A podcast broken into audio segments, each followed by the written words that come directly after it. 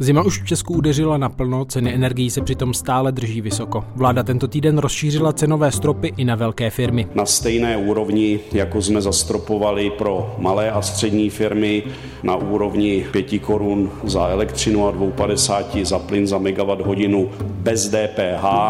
Jak Češi a Češky a podniky zvládají energetickou krizi? To proberu v dnešním podcastu týdeníku Respekt s kolegou Jiřím Nádobou. Podnětný poslech vám přeje Štěpán Sedláček.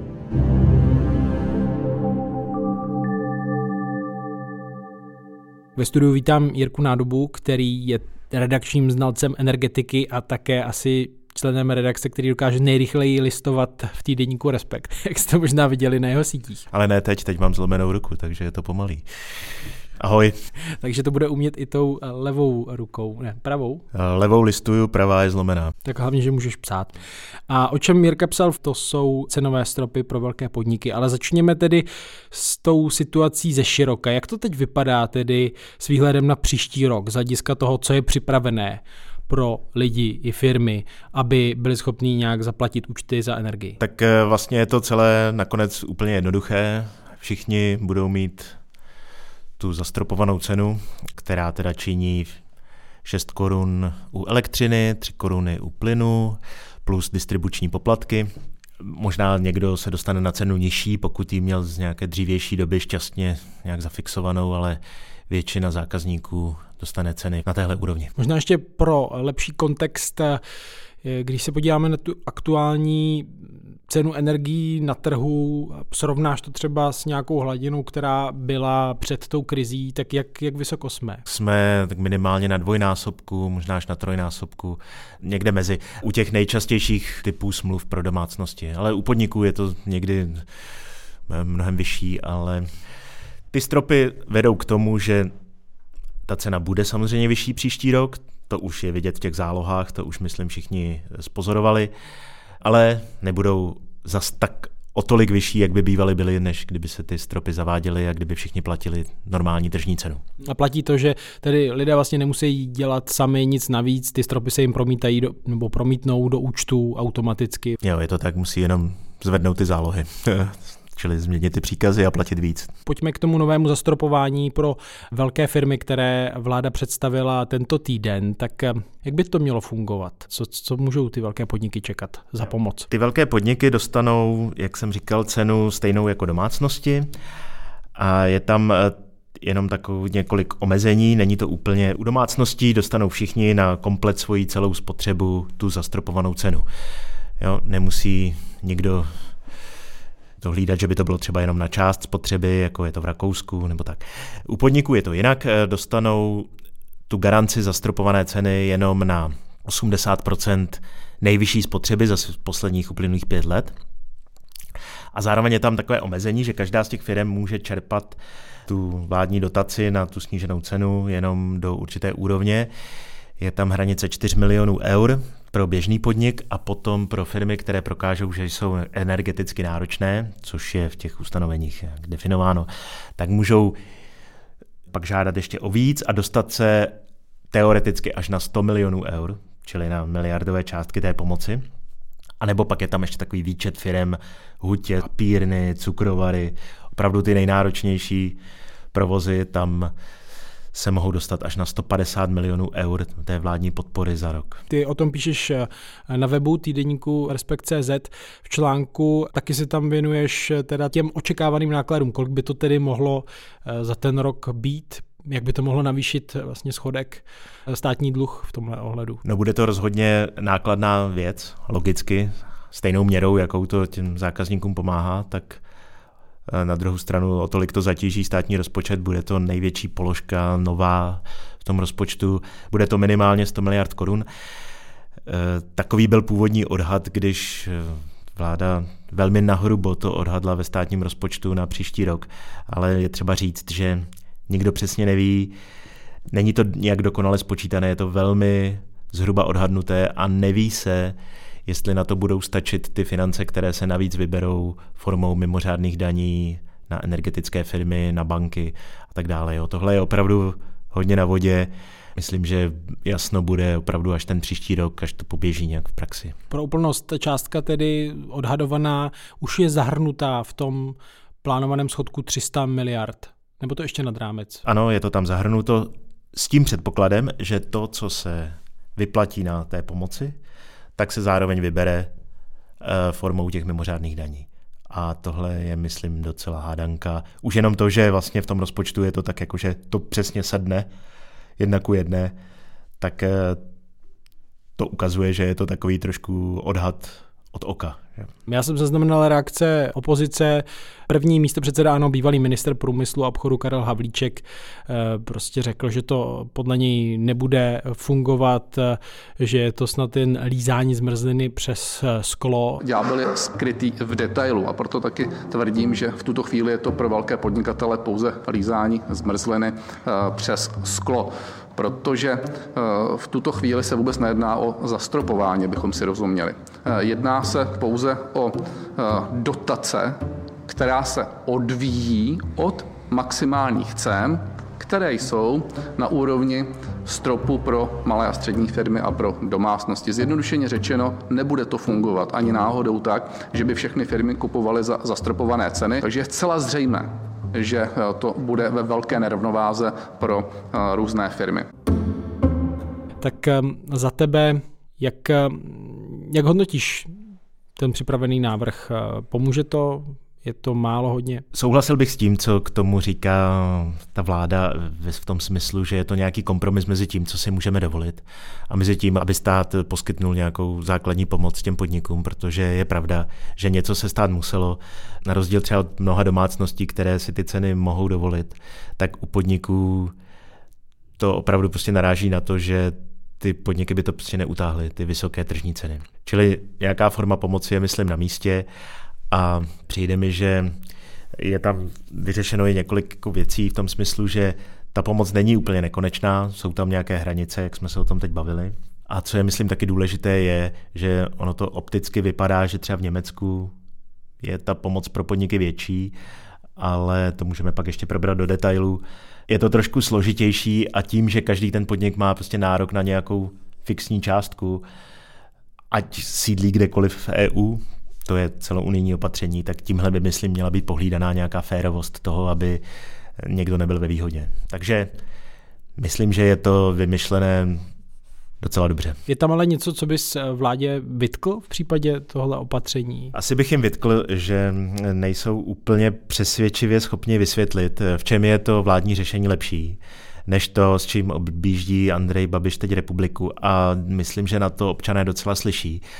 A sice, že přece by bylo nejjednodušší nařídit eh, těm našim výrobcům, tomu našemu Česu, ať prodává v Česku elektřinu levně, konec konců ji i levně vyrábí a nedělat to tak zašmodrchaně, že necháme ty firmy, ať prodávají za drahé ceny, tržní ceny a potom si ty jejich zisky zdaníme a rozdělíme je zákazníkům. Jo.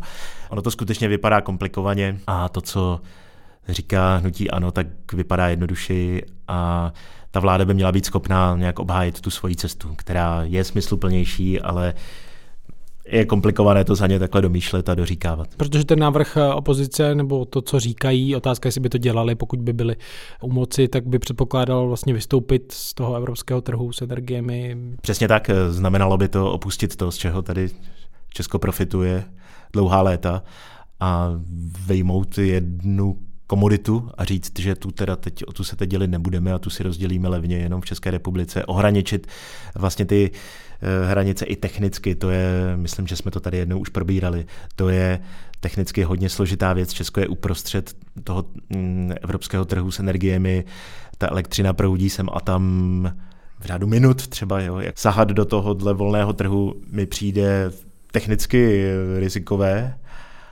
a hlavně proti principu toho, jak Evropa funguje v náš prospěch.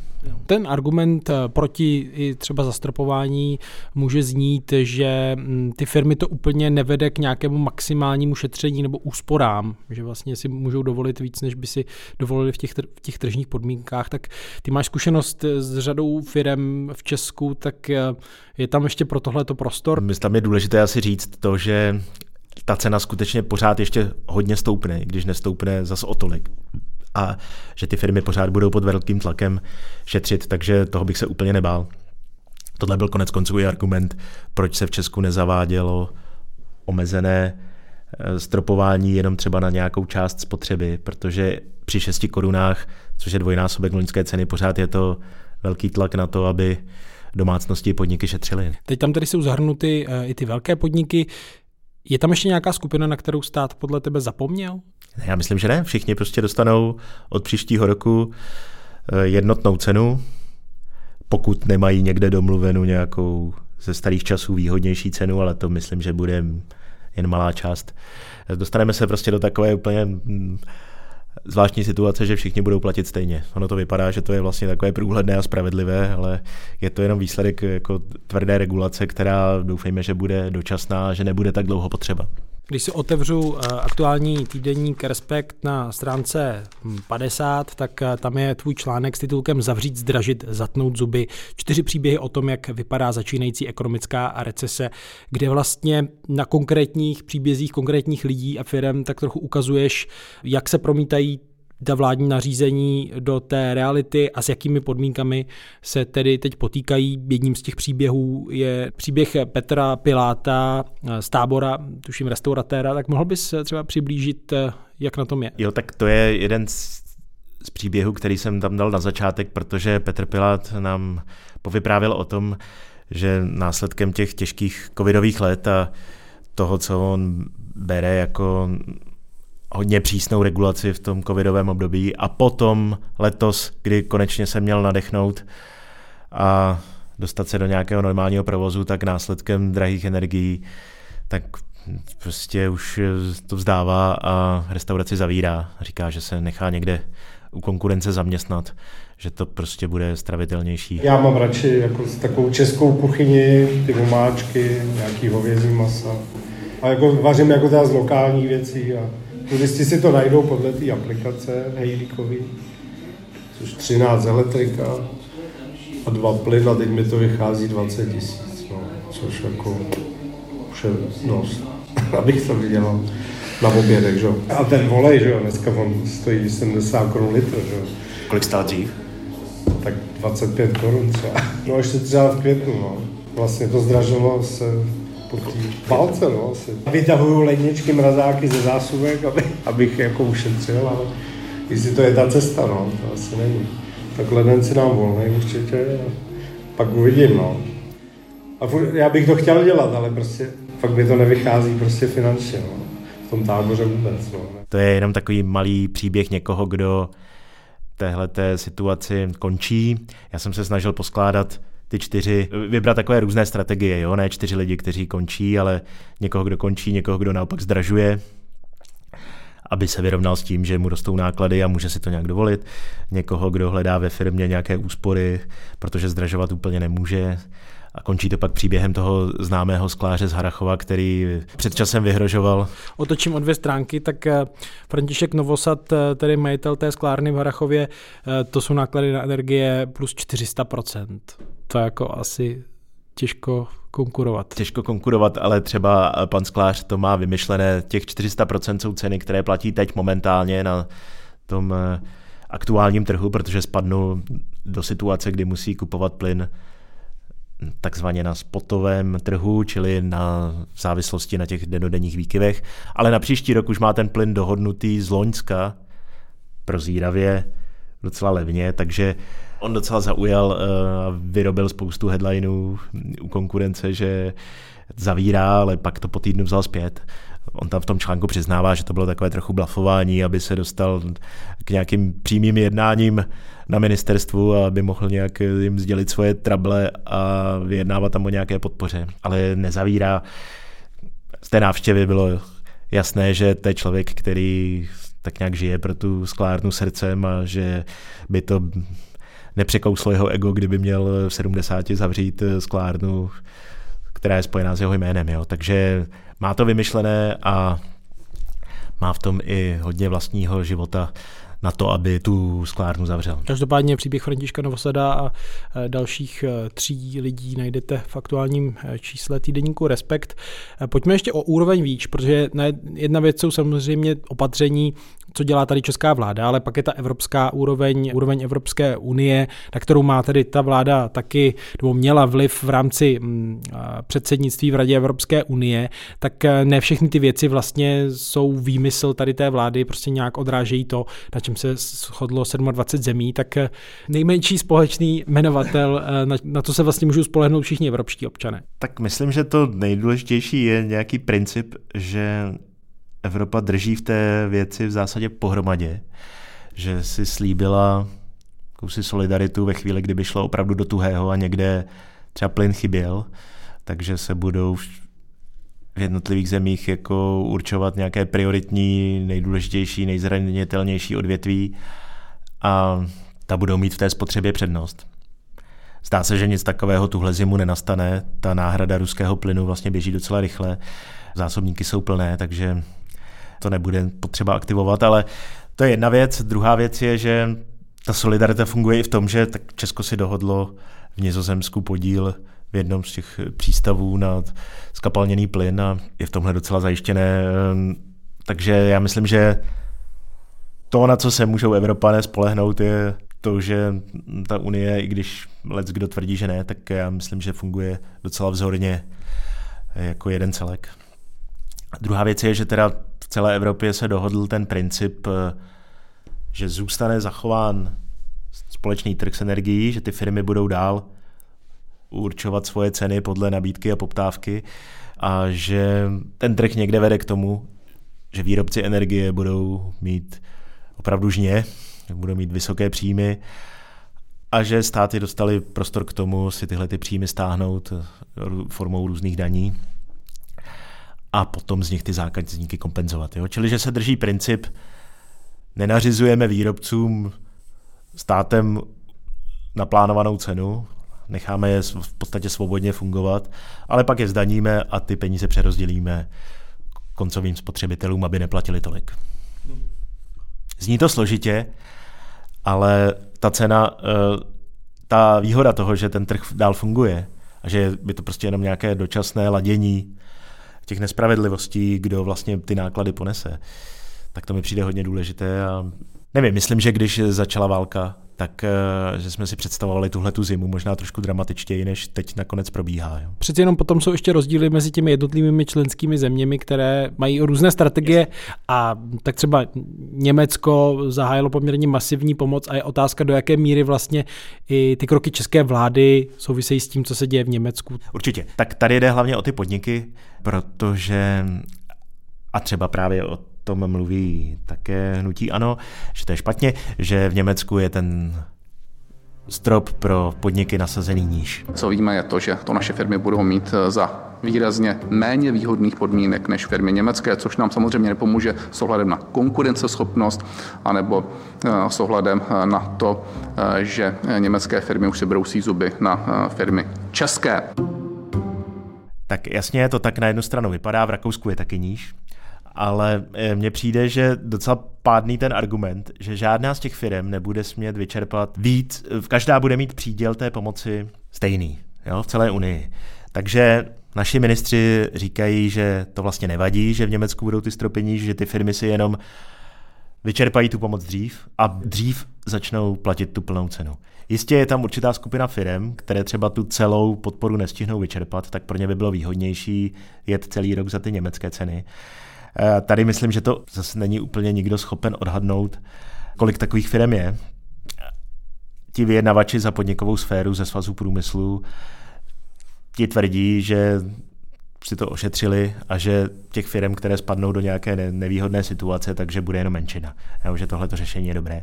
Plus je tam ještě to, že v Německu je ta pomoc vázaná na to, že se musí hodně investovat do transformace energetické a tyhle ty podmínky takhle tvrdě v Česku nejsou. Tak eh, to je také určitý ústupek. Eh, co je důležité říct je, že není možné koukat jenom na ten absolutní strop, kolik kdo bude platit tu cenu, ale vidět to i v tom kontextu toho, že žádná z firm nemůže dostat v součtu větší pomoc než jiná v jiné zemi a že tohle mi přijde jako docela férová pojistka toho, aby to fungovalo plus minus spravedlivě. Mezi těmi evropskými zeměmi máš ty nějaké odstrašující příklady nebo třeba inspirativní, kde si říkáš, tam to udělal ještě něco lépe než, než v Česku. U těch negativních se asi teď mluví docela o Maďarsku, jestli to je ta slepá cesta. Jo, tak Maďarsko je, myslím, docela příklad toho, že přemírat záruk za to, že všechno bude levné a stát všechno zařídí a zastropuje a zajistí hrozně výhodně, tak teď vidíme, že to má svůj strop. Že to má svůj strop, ano, i stropy mají své stropy a že to prostě nevychází. To samé Slovensko teď slibuje na příští rok, že udělá vlastně úplně královskou, královskou podporu a že tam ceny vůbec nestoupnou.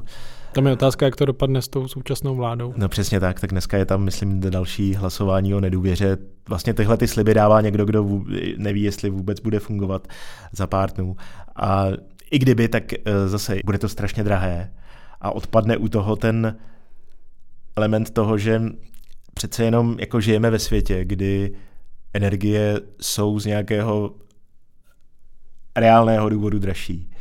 A sice to může znít třeba jako nelidsky, ale do jisté míry je prostě součástí toho dnešního světa to, že za energie se platí dřív než v těch minulých letech. Máme potom to riziko, že by opravdu ten dluh narostl do takových rozměrů, že by de facto nebyli schopni to splácet. Ano, že to prostě bude pro ten stát hodně nákladné a že ti zákazníci nebudou vystaveni vůbec žádnému tlaku, aby aspoň trochu šetřili.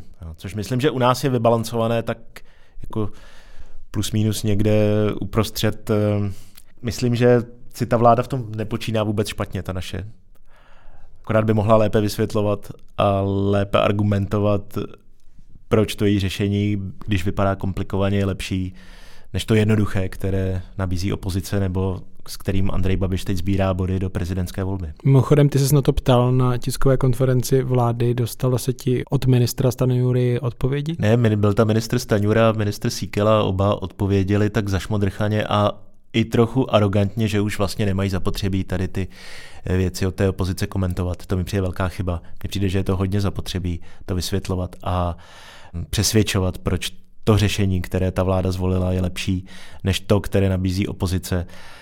Je to vlastně fatální téma letošního roku. Je to věc, která hodně ovlivní prezidentskou volbu a ta vláda by měla v tom se snažit víc v tom vysvětlování a v tom obhajování, proč to, co dělá, je správně. Vláda taky do budoucna plánuje tedy dostat firmu ČES pod plnou státní kontrolu, dnes je ze 70% vlastně na skrze akcie, tak eh, dá se říct, eh, jak by to ale vlastně mohlo pomoct? Ve srovnání s tím, jak je to teď, když eh, dostává peníze stát skrze dividendy. Teď by byl, dejme tomu, 100% vlastník eh, největšího výrobce eh, energie, ale stejně by to pořád bylo na trhu, takže... Tohle bude asi zajímavé téma příštího roku. Ten Čes a s vládou na tom skutečně nějak pracují, mají na to nějakou pracovní skupinu, kde se snaží vymyslet tuhle tu takzvanou reorganizaci. Musím se přiznat, že vlastně úplně přesně nerozumím tomu, co má být přínosem celé té operace. Kdyby měl stát získat čes plně pod kontrolu, tak to by bylo strašně drahé. Ta představa, že teda když bude čes stoprocentně náš, tak si s ním budeme moct dělat, co chceme a budeme moct nařídit, aby prodával třeba jako za polovinu, tak eh, to pořád není v souladu s tím, jak ta vláda přistupuje k celému tomu řešení, kdy, jak jsem říkal, zůstáváme na jednom trhu, necháváme otevřené hranice. Je to, že Čes prodává elektřinu za ty ceny, za jaké je prodává, je výsledkem je výsledkem toho, že jsme v otevřené v Evropě a to, že to bude stoprocentně státní podnik, eh, mně připadá, že to státu nějak vůbec neusnadní to řešení. Čili spíš v tom vidím trošku takovou jako snahu ukázat nějakou akčnost, že to jako dobře vypadá, teď dostaneme ty elektrárny pod státní kontrolu a budeme moci zařídit pro vás eh, první, poslední Uvidíme. Jasně, jestli se tady chystá nějaký kolosální jaderný program, tak eh, tohle jsou věci, které se asi opravdu dají dělat jenom jako státní politika. Takže tomu bych asi rozuměl vyčlenit nějak všechno, co se týká jádra do státního podniku, ale myslím, že se k tomu ještě příští rok vrátíme, až uvidíme podrobnosti, co vlastně ta reorganizace má přinést a jak má vypadat. Zatím je to taková věc někde v mlze, trochu chiméra, která není mi jasné, k čemu by měla sloužit. Jedna věc je tahle zima, kterou nějak zvládneme, to vypadá, ale co potom ty další roky, protože samozřejmě plynu z Ruska se nemusí dostávat dlouhodobě. Ano, tak ten příští rok bude ještě docela napínavý. Tak jednak samozřejmě všichni budeme platit za energie víc a to se prostě promítne obrovskou měrou jako do těch rodinných rozpočtů. Bude to určitě těžký rok, těžší než ten, co teď byl. Plus navíc nastupuje nějaká únava z toho, že na jaře v létě jsme nevím, myslím, cítili nějakou mravní sílu z toho, že pomáháme a zdá se, že se to postupně opotřebovává a vyprchává.